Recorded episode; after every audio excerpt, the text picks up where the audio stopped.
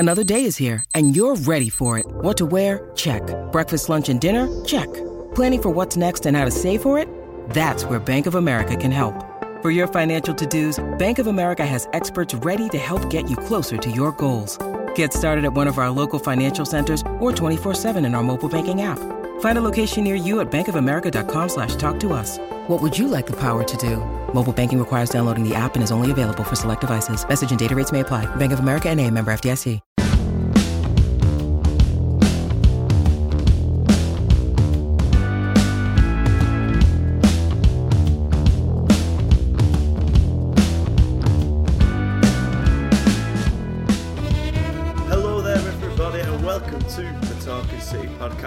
To you by the Manchester Evening News. My name is Dan Murphy, and joining me today, hopefully watching Australia Pub, an upset of all upsets, live in Technicolor with me, is Mister Tyrell Marshall. Ty, how's it going? Good, thank you, Dan. Good, yeah, enjoying another World Cup surprise, although mm-hmm. I think this is only, only just about qualifying as a surprise, given Denmark's uh, performances so far. And in half an hour's time, when we've done this podcast, we might have egg on our faces when Denmark have won three one. Oh, you never know, you never know. I don't know, Denmark, I think they've been pretty rubbish in the time. Everyone's dark yeah. horses. Oh, well, B B C iPlayer is like a minute behind here, but they're on the ascendancy once again. They must be, I tell you what, they might score again here. Live commentary on the Talking City podcast? No, it's gone out. Yeah, you know, the World Cup, it's, what, what's your thoughts been on it since last time we spoke? I still think a lot of the games have been pretty mediocre. There's been a lot of dull, drab football, but when you're getting stories like this, As, as I speak here in the sixty-third minute of both uh, final games in Group C, you've got Australia going through on the same number of points. They scored a great goal from uh, Leke just a minute or so after Tunisia went ahead against France. It's a much-changed French side because um, they're already sailing through, but Tunisia, if it weren't for Australia going ahead, could qualify themselves. So it's, I don't think it's been a great one for quality, as maybe we kind of expected before the tournament, but for shocks and drama and tension in these last games, at least, and a couple in the, the group, was it Group H or Group G, um, a couple of days ago, I feel like the tension's really ramping up now, and it's it's a shame that these uh, these group formats are probably going away after this World Cup. Yeah, well, that's the thing. The, the group format works perfect, really. Every every one of these final, what would be sixteen games in the last round of group matches, every single one had something riding on them. There wasn't a single a single dead rubber, which shows you how good this group format is, really. There was there was two of the thirty-two teams that, that were out in Qatar and Canada. I think there was only three that had, even, that had already qualified in France, Portugal, and someone else who'd won two out of two. Can't remember off the top of my head. Brazil, maybe? Brazil, yes. Brazil, Brazil, yeah. So there was, I mean, there was three teams that were through, two that were out. The other twenty-seven all had something to play for. Like I say, every single game has something riding on it. The format is perfect for this round of games, and you do get that that great drama. Even Iran, U S A last night, going right to the right to the end, and things can change at the last minute. Got these games on now where it's it's so topsy turvy. You know, Tunisia beating France at the moment, probably thinking what what a result that is, and then it, it's not going to be enough for them as things stand. So, yeah, it's, it's a great format, and it is a shame we're going to go to this nonsensical three-group format and, and all God knows what else in, in twenty twenty-six. But yeah, it's a good format. But like I said, I don't think it's been a vintage tournament so far. There's been some great mm-hmm. shocks and some great stories, but not um, not a whole load of great games. Yeah, absolutely, absolutely. But you know, at least the drama, as we say, is is kind of um, notching up a level as we go into these final games. What has there been? You know, what's been your favourite matches so far? Because I must say, while the games haven't been great, um, for the most part, the ten a.m. to nine p.m. kind of format of it has been pretty, pretty good. You know, rolling out of bed, sticking the footy on all day during work. Um, it's been, it's you know, it's been a relief, uh, something completely different, especially in these cold winter months. And I must say, the other day, Cameroon, Serbia, the three three game was absolutely fantastic. And on the yeah. same day with Portugal, Ghana as well. Portugal just narrowly winning three two. Those are the sort of games you're really looking for. And wasn't there even a South Korea match as well? When they, they South that, Korea, Ghana it was, yeah. That. That, that's the one, that's the one. That was so dramatic. Um, three two, that one, wasn't it? So dramatic. South Korea absolutely raging at the end because they couldn't get the corner, even though yeah. they took twelve beforehand, which had done absolutely nothing of note with. That's the sort of, like, I feel like once you get to, even if the quality's not the best, the passion, the energy, the stories is what kind of takes it to another level, takes it, just makes it special, international football, no matter, despite all the, uh, obviously, downsides to this tournament. Yeah, it, it does. And, you know, the World Cups are always interesting. It has been a, uh, and it, uh, the format probably fits in with the time of year in a way, with the four games a day. And, and like you say, the first game at ten a.m. is, is definitely enjoyable, especially for those of us working in the day, and especially in an industry like this where, you know, it's our job to be abreast of, of what's happening in football. So it's an excuse to watch it, really. And the four games a day format for the first seven or eight games has been been brilliant. I wouldn't like it. I mean, it's changed anyway in four years, but I wouldn't like it long term. I quite like a bit more space between games to to kind of get into it and grow into it. You know, there's four games between every country's, four days between every country's games in the group stages. It's normally at least five, and you get a bit more space to to think about the last game and get excited about the next one. We've not really had that, but yeah, that, that format's worked well. I mean, the ten a.m. games were generally a letdown until Cameroon, Serbia, which for me is, was is the best game of the tournament so far, I think. Um, really entertaining game. I thought for twenty minutes, Serbia Serbia looked like the best team in the World Cup for twenty minutes, and they've got a fantastic team. I think they they were my dark horses, and they still they could still get through. And for, like I say, for either side of half-time in that game, they just played some phenomenal football. And, and Cameroon made it easy for them, but they did look brilliant and then kind of imploded. So that was that was a good game, and that was a great day with... Um, with South Korea's Ghana, South Korea Ghana being three two straight afterwards. But yeah, there's not been, you know, you asked me there, what what what's my best game in the tournament? Beyond those two, I mean, Germany, Spain was technically pretty good. Mm. You know, other than that, I can't think of a whole load of candidates that are that are springing to mind, really. Mm-hmm. Yeah, as I say, it's been more, the best games have been, you know, the dramatic one. It's, I feel like it's when teams are of a similar level but still have good players, that's when you get the best games. Obviously, Germany and Spain are two teams, perhaps the most, probably the best coached sides at the World Cup. Mm. I'd say Spain, especially with the, you know, the, they're, they're Spain are probably the team that play the most distinctive style. I'd say the team that I saw, I've got probably the best manager um, in the international game at the moment. I'd wager he's done so much in the club game. Luis Enrique, some of their young midfielders in Gavi and Pedri. Um, City's own Rodri, kind of, as we touched on last week, kind of revolutionising things uh, as a false centre back. That's when you get the kind of the great technical games. I thought, yeah, I thought that match was amazing. Jamal Musiala, um, staking a claim as one of the players of the tournament so far, um, absolutely excellent. Um, I think Bruno Fernandes is up there as well. He's been really good. Um, and then I say you get the scrap. I thought it wasn't while well, it wasn't a great game. Australia's one nil win over Tunisia the other day, a great winner um, from uh, was it Mitchell Duke, the most Australian sounding name on planet Earth. It's certainly taken a wicket or two in an Ashes series, I'd wager. And then the, you know, the drama of it all, the the tears, the I think Senegal, Ecuador yesterday, that was largely very dull, but the tension of when Ecuador score and then Senegal come back straight afterwards, it's just, that's what you want. And as long as there's drama, which we're getting now, at least it'll pick up a bit. But in a in a nice change of pace and a nice change of things, there was a severe lack of drama for England. A three nil win over Wales in what could have been quite a nervy um, affair. We saw how England um, did against Scotland in the Euros a year ago. That's, I know, obviously the, the atmosphere at Wembley was a lot more uh, raucous than it was in Qatar, but uh, you know, a, nas- a national derby, an international derby, always calls for a potential banana skin. We've seen, uh, what was it, the World Cup in...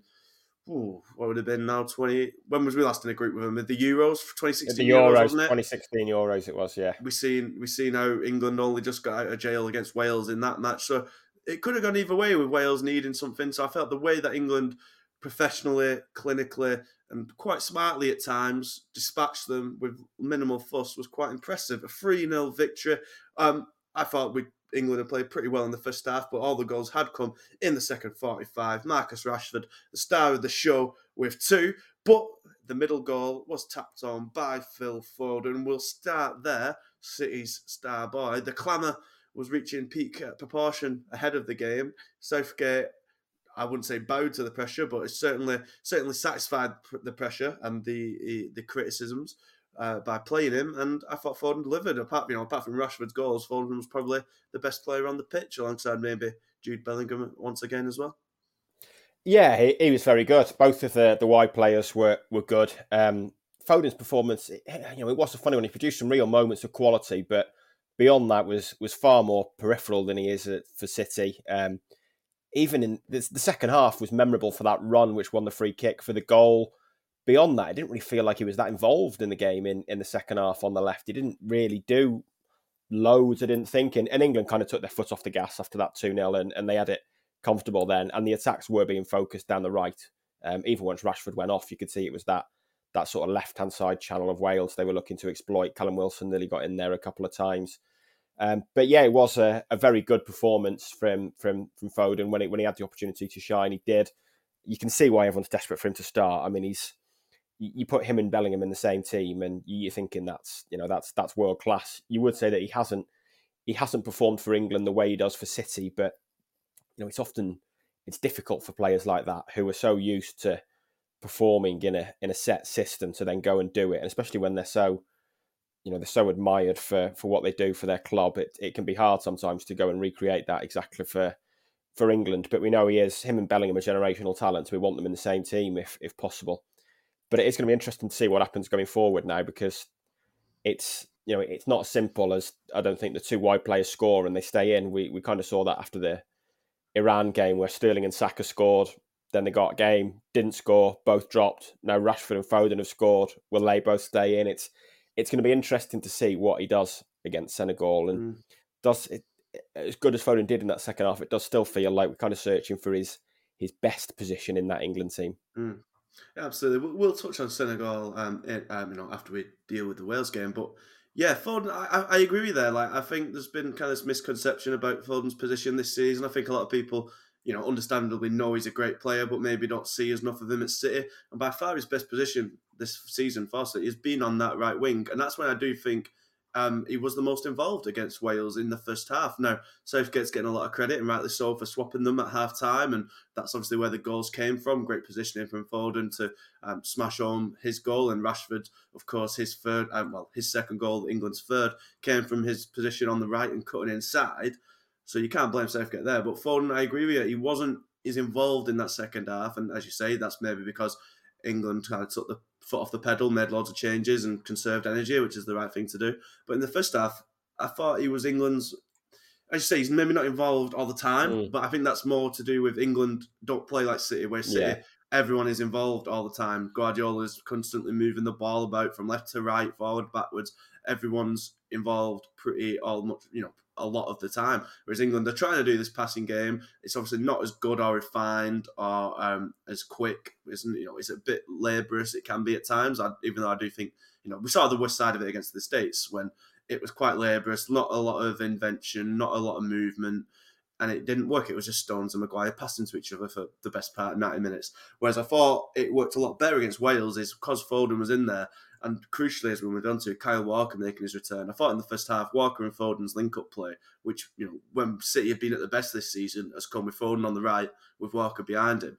That link-up play was really nice at times. I think there was a point in the first half where Foden, again, made a, a, like a jinking run in through that right side and some good passing with perhaps, uh, might have been mm. Kane and Walker. Yeah. And, like, he, he's not involved all the time, but I feel like when he's got on the ball in that game for Wales, He always looked, uh, against Wales. He always looked like to be doing something with it. He he was a bit more of a spark than England had against the United States, and that's not to say Saka can't do it. Of course, Saka was brilliant against Iran, but I, Sterling's ne- never let England down. He was obviously showed all the doubters wrong uh, the last Euros, but against United States and against uh, Iran as well, I don't think his, his club form might be affecting him a little bit because he doesn't feel like he quite has that same magic about him at the moment than Foden does, who is, you know, maybe not playing his best football at the moment this season, um, at least since the United uh, City derby and the destruction, because City have gone down a little bit as well. But Foden's certainly more informed than Foden. I'm sorry, than Sterling at, at present. Yeah, definitely, I would think so. Foden's having a you know a very good season, and I agree with you. He was he was better on the right against uh, against Wales. It was a pretty you know he he he had the probably the. I think Rashford had the best chance, but he had a decent chance later in that half. He looked bright. There was some good link-up play, and he he's another that can play both wide positions, but he probably looked better on the right. And I think you can you can switch them if you want to stretch the game, and we've seen England do that. I think Foden and Rashford came on on their, well, I guess their natural their natural footed wings against Iran. I think when they both came off the bench, um, and both played. You know, Foden came on on the left and um, Rashford on the right, and and both looked.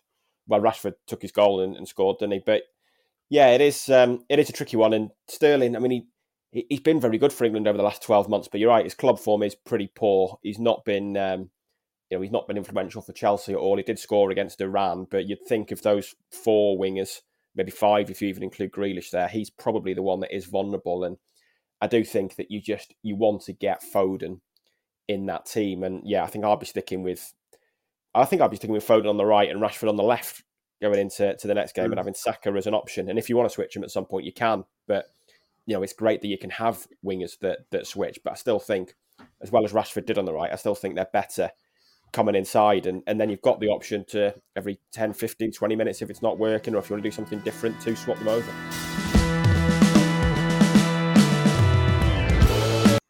Yeah, I thought it was quite refreshing from Southgate that he did make those changes in a game where England were pretty much through and pretty much had top spots kind of sewn up. But, you know, it could have gone wrong. It could have backfired. There was stuff on the line. I'm, I'm surprised that he had it in him to make those changes, to refresh. And maybe the big part of that is, as he's said several times, you're going to have to use the squad due to the condensed nature of the tournament. There's a lot of games in a short amount of time. You need to keep everyone fresh. And I think he did that well, but I didn't think he'd have it in him to take Sterling out. He's been such a mainstay for him. And Mount as well. Mount has been a brilliant player for Southgate. He's one of his favourites. So to take both of those out, I thought it really worked and shows that maybe he has learned a thing or two from uh, you know, from uh, the last year's Euros campaign. With any luck, um, we'll see that in, uh, with his management in games as well, because I think the biggest criticism Southgate has had in the past is his management um, mid-game, his substitutions, is his how he can affect a game. And, you know, his swapping the forwards flanks isn't exactly a revolutionary idea or anything. It, I, most teams just do it automatically throughout halves, but he did do it against Wales and it did kind of make a significant difference. I, I know a lot of fans are kind of craving now, you know, not not satisfied with just craving for Foden into be, into to be in the team. The craving is now for him to play centrally. I just don't see, you know, as Southgate himself has pointed out, he doesn't play there regularly for City. I think he's only started there once this season, and according to Transfer Market, he only played there six times um, last season. So it's, Pep hasn't, I think Pep said in the past that he hasn't got the, the best ball retention. He's a bit of a bit of a risk in losing possession in those central positions, which is what you want because he's an exciting player who takes risks. You you are more of a um, a liability of losing the ball when you're doing that. You don't want to lose that energy, especially when he's, you know, so young and without fear and has so much natural attacking talent. So I just don't see a world, especially when we're going into this knockout stages now and potentially, you know, not to overlook Senegal, potentially tough opposition on the horizon. I just don't see a world in which he can play Foden in that central position, unless maybe Phillips comes in from the start, but then you just get complaints about Bellingham not playing, who's been excellent in two of the three games. Yeah, I don't think there's any chance we see Foden in, in a central position, to be honest. And I think Southgate's right that he doesn't he doesn't play that role for City. And when he does, City are, are, are dominate. City dominate every game they play. England don't. It's you know it's just the reality of it. The role would be different. Um, and there's you know there's always a clamour to get more attacking players in the team. Get Foden into midfield and play Bellingham and Rice. I mean, that would be an absolute disaster in the knockout stages. It's it's just it's naivety really to want a midfield like that. And Southgate's right. You know, Southgate gets a lot of incredibly unfair criticism given his his record now, but he is a he is a really good tournament manager at getting through games. And to be fair to him, I think he, I think he's quite good at making changes from game to game. It felt like the Euros last year. He did kind of, you know, Foden started the first two and then came out. I think Saka came in and played pretty well, and then I think Saka came out for a game and. Does feel like he's willing to change game to game based on the opposition, just maybe not fast enough to to sort of alternate in game. Um, but the, you know, the other thing about tournaments is he's he's right as well that they're they're won on clean sheets. It, it's clean sheets that get you through games, that get you through tournaments, and it's very often that the team with the most clean sheets will win the tournament. And part of that is they've, they've played an extra game than, than a lot of other teams. But I think I saw a stat the other day that of the last twenty-four knockout games played by World Cup winners, which is well, that's six, the last six tournaments maybe, um, there's seventeen clean sheets in there. So it is defensive solidity that gets you through tournaments, which is why he's not suddenly going to throw caution to the wind and play Foden in midfield and, and just go gung-ho. I think we're going to still see this four three three with Bellingham and Rice and one of Mount or Henderson, which does kind of leave Foden, Grealish, um, Saka, Sterling and Rashford all, all competing for two places. But what mm-hmm. a great position to be in as well with that strength and depth and players to bring off the bench too. Yeah, absolutely. I remember a time when we were clamouring for a left winger or any sort of attacking talent, you know, to the dark days of Stuart Downing being in the squad and he being the, the great bastion of hope. It's quite a far cry from those days. But, you know, I say England have yet to concede. Oh, sorry, they've conceded two goals, haven't they, of course, um, against Iran. But two clean sheets on the spin now. They're also the two, uh, the highest goal scorer in the tournament at the moment. Obviously, England have played a few more games then. Uh, well, one more game, then Spain, who are right behind them on eight, and obviously Brazil and Portugal and Cameroon and the like. Um, but so have such a solid foundation and still have the goals coming through. That's, you know, that's best of both worlds at the minute. And a big part of those clean sheets is the really, once again, great centre-back partnership between Stones and Maguire. Now, I'm not sure if he'll stick. It'd be very interesting to see when we get, if, if, if, touchwood, you get to those really tough opposition, if he goes back to a back three or he sticks with what's been serving well so well so far. I think Walker, as we'll touch on, being back certainly helps him in that regard. But Stones and Maguire have been brilliant so far, and I thought that against the United States and here against Wales, maybe they didn't have a lot to deal with, but everything that came their way, they just dealt with um, really well. And both of them on the ball have been excellent and been a real driving force for England. It's good to see Stones. You know, he hasn't had much opportunity at centre-back this season. He's been playing right-back a lot. Um, but he's really putting in another great display for England. Yeah, they're, they're a really good partnership for England. They're, I don't think it's any secret that they're very close friends. They go back a, a long, long way, two Yorkshire lads. Um, very good relationship. And I know they got they got pelters, so I think Maguire might have got pelters anyway for, for hugging Stones after the um, the derby at Old Trafford a couple of years ago, when I think Stones had scored, hadn't he? And, um, and Maguire gave him a little hug afterwards, and uh, and got criticism for it. So you couldn't possibly be friends with uh, with any rival players. Just can't. It can't happen. Um, but you know, they know each other's games inside out and played together for so long that they probably even played for the counties at, at times. And I know they've both said how far back their relationship goes, and they've been great. They've been fantastic in tournaments for Southgate. As you say, it, it might be that, especially if we end up playing France or someone like that in the quarterfinals, that a third centre-back comes in. But they've both been really good. Their quality on the ball for England is is excellent. You know, with, there's not many teams in this tournament playing a high press. There's not many teams in international football playing a high press. So they do get time to to pick passes, and when they get time, they're both they're both very good. And Stones has been has been excellent. It is it is a good relationship. Maguire's been really good as well. It's um. You know, his ability to perform for England in major tournaments compared to what he produces at United is is incredible, really. He was England's best centre-back at Euro twenty twenty. Um, he's, you know, he's, he's probably outshone Stones again this tournament, although both of them have been very good. Um, and yet he's a, you know, he's a figure of fun at United. It's it's very strange, and I think there's clearly an element that the, the style at United doesn't suit him. He's not a he's not a halfway line defender. He's a defender, penalty box defender, and and that suits him with England, but. It is a um, a good a good partnership to have. Like you said, there's been two clean sheets. The two conceded to Iran didn't matter. The one, you know, the one I think was Maguire's fault. Uh, Maguire's fault when Taremi ran off him against Iran, but he was, you know, he, he was white as a sheet when he came off just after that, and had been calling to go off due to feeling sick. So um, you could kind of see that in the way he played. But yeah, they they are a very good partnership, and that relationship they have from from all that time together shows on the pitch. Yeah, and it was very nice for Maguire to give us one aspect of his uh, United calamity when he went through and yeah. just absolutely welled the ball. Like, I've never seen such absolute Sunday League-esque when he just absolutely yeah. hammered it out for a throw-in eventually. Um, you know, more good news for City, as I say. Kyle Walker making his return to action after a lengthy spell on the sidelines at this point. Um, he, he, he underwent groin surgery just in October, I believe, so to come back so quickly and play well in his return was great to see. He played uh, just under an hour, I believe, before he came off in the first round of substitutions. And Calvin Phillips coming in, he, he obviously returned just before the break and had a few uh, cameo started against Chelsea in the Carabao Cup, didn't it? I believe, and uh, played a few more off the bench. So it's nice to see him back in action. A nice ball for Rashford for that third goal as well. Um, th- them two being, um, you know, getting minutes under the belt is obviously great for England going uh, deeper into the tournament, as I mentioned. Um, I think if we do get past Senegal and there's a potential horrible game on the horizon in the quarterfinals, we may see that back three return. And if it does, it'll likely, I'd imagine it'd be Walker on the right of that, because he's done so well there for England in the past, alongside Maguire and Stones. And then, but even though it's good for England, it's also great news for City. We've had no uh, no injuries yet, as I believe, on the on the City front during the tournament. And to see them two back in action and looking pretty good is certainly a good sign for Guardiola you know, as the football, as we know, kind of comes back thick and fast soon as the tournament finishes.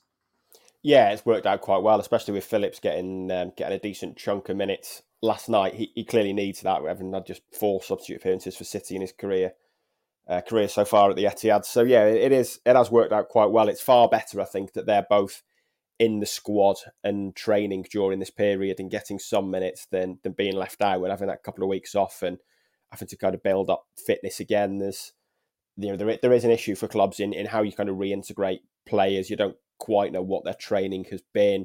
The intensity of international football is clearly nowhere near the intensity of the Premier League, so it's it's a big thing to jump straight back into on the twenty-eighth as it is for City in the in the Premier League. But for players like Phillips and Walker, who are just back from injury, who needed minutes, you know, it's it's ideal because they'll probably return to City a lot fitter than they were and a lot sharper than they were when they left. So it has worked out pretty well. I think Phillips' role is probably going to remain coming off the bench at the moment, but I think that will that will certainly do him good. Walker might get another game as a, as a right-sided centre-back maybe, or and, and might get minutes as a right-back behind Trippier. But I think for um, yeah for City, their their situation's probably working out pretty well, really.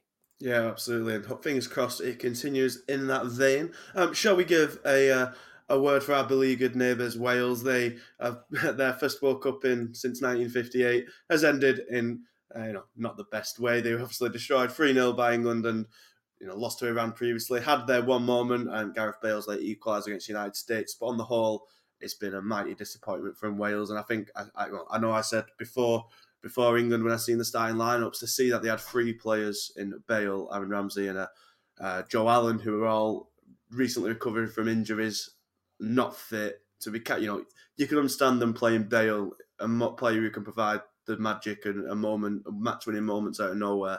You can carry one player most who isn't capable of running at his full pelt, but to have three in the team, um, and before before Allen in the previous games, Wayne Hennessy had hardly played, has hardly had a minute at Nottingham Forest this season. You can carry one player, but you can't carry two or three um, who are not just fit, and it really it really backfired for the Welsh.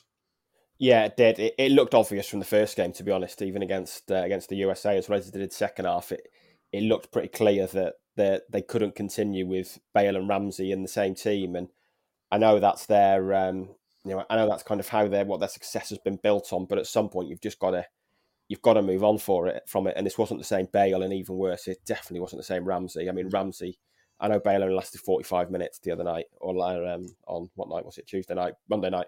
But um, you know, but the form of um, the former Ramsey and, and Ramsey's contribution in central midfield has been completely non-existent. He just looks so far off the pace, so unfit, and I'm amazed he's lasted as long as he has in a lot of the games because, like you say, they've been carrying two players in, in key positions, especially central midfield, and they've allowed themselves to be dominated in every game, really, because of that central midfield area. And, you know, there's there's a I know quite a lot of Welsh fans with with being from a border town in uh, in Shrewsbury, and They, you know, they, they will all say that their success was in, in getting to the World Cup, which is is true.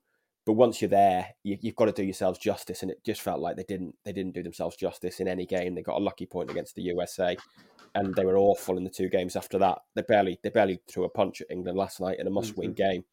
Um, so it was it was a really poor performance, and it did feel like kind of the end of the end of this era when they've been to three major tournaments. Uh, you know, it's, it's a shame for it to end like that for Bale because his, his commitment to Wales and the Welsh cause has been absolutely phenomenal. Really, mm-hmm. what a, what a leader for them, and just the, that that desire to turn up and be a leader in a camp where they hadn't qualified for so long. Wales have had some good players before, but none who ever went to those levels to to kind of be the man to build a team around and to always be there and, and to lead them in that way. So, you know, he deserved a better ending than that, but it was pretty obvious that it wasn't it wasn't the same Bale in that team. It definitely wasn't the same Ramsey, and, and it, there was just too many players who, who weren't on it that they were carrying, unfortunately. Yeah, and I know they haven't got a great strength in depth. Their other midfield options play for the likes of Swindon and uh, Dundee United. Um, they haven't got a lot of depth there, but you know, surely somebody who can actually run about a bit is better than yeah. a talented player who can't. You know, Bale said that this isn't it for him. He'll he'll be playing for Wales again, maybe as another. Um, you know, the next Euros in his sights. But it just felt a bit like it was sentimental from Rob Page, wasn't it? He trusted, or maybe he felt like he had no other option but to play his best players, but it just struck us you know, you deserve this, you've earned this, you can have it regardless, even if it does end up costing us. I say, I don't think, you know, getting there is a, a massive achievement, especially the way they did it. And I don't think being eliminated and not making it through to the knockout stages is a failure in itself. But to just leave no impression, to really have stunk the place out um, for the three games, you know, say one goal, a penalty, not really looking close to scoring any other any other time. I think that's the you can be happy you've got there, and I'm sure the the overriding memory will be hopefully that Bale penalty and that great moment. But it must leave a sour taste in the mouth. So just. To just to go out with a bit of a whimper, they've not really put up much of a fight, especially, you know, against England. There was a, I think the only time they came alive was against after Foden's, um, after Foden's goal when it was two nil. They had like a little space, um, a little moment of play where Maguire headed it and Pickford had to make a really good save actually to readjust. And I think Dan James had a shot just before that. That was their only little spell, and the game had gone by that point. So yeah, to go out so so meekly, I think is going to be quite disappointing for him.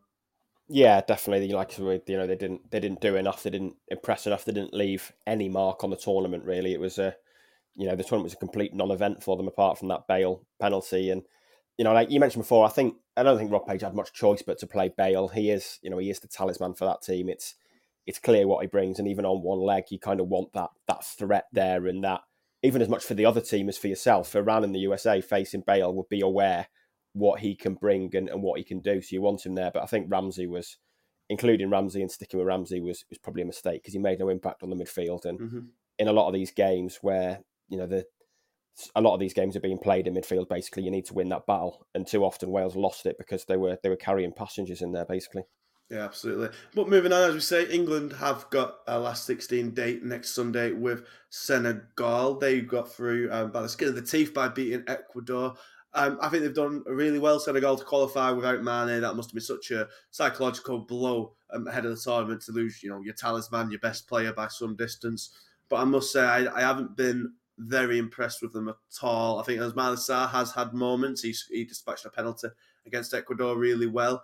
Um, he's the other kind of good attacking player they've got in there. But uh, apart from that, I must say, I've I've not really been impressed with them. And not to sound all mighty English and whatnot and to overlook opponents, but I think kind of speaking kind of analytically, England should be dispatching them with, you know, quite comfort, not to not to jinx everything, touching all the wood around me, but it, you know, they, they should they should be beating Senegal, shouldn't they? Yeah, they should, and they'll clearly be, be favourites for it. Um, you know, Senegal defensively have looked a little vulnerable. Edouard Mendy's carried his, his ropey Chelsea form into the tournament at times. But they are a they are a threat going forward, a less of a threat without Sadio Mane. Thankfully, if if he was playing, you would definitely be fearing the worst. But without him, they're they're not the same team. But you know, they are still the the champions of Africa. They're they're still probably Africa's best team even without Mane. So I still think it's it's going to be a real test. They've got players like Ismail Sarr who can really hurt teams. They were pretty poor against um, against Holland, but they've done all right since then. So. Um, So yeah, I think it's going to be um, it, it's going to be a test, but it should be one that England are winning.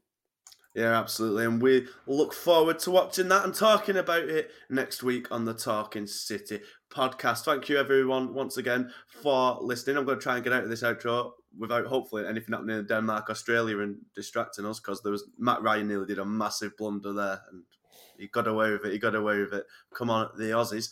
But as I say, thank you everyone for listening to the Talking City podcast. You can follow all um, our Manchester City news um, dur- during the World Cup break over on manchester evening news dot co dot uk forward slash Manchester City. You can get all our articles straight to your newsfeed over on Twitter at Man City M E N, and you can get them on Facebook feed as well with our Manchester Evening News dash Manchester City page. You can follow Tyrone on Twitter at Uh, Ty Marshall underscore M E N. There you go. And you can get me on Twitter as well at Dan Murphy M E N. But once again, everyone, thank you very much for listening. We'll be back next week, hopefully talking about another brilliant England win. And if not, well, maybe we won't be doing a podcast because it might be too embarrassing. But either way, we'll certainly see you soon. But until then, goodbye for now. Until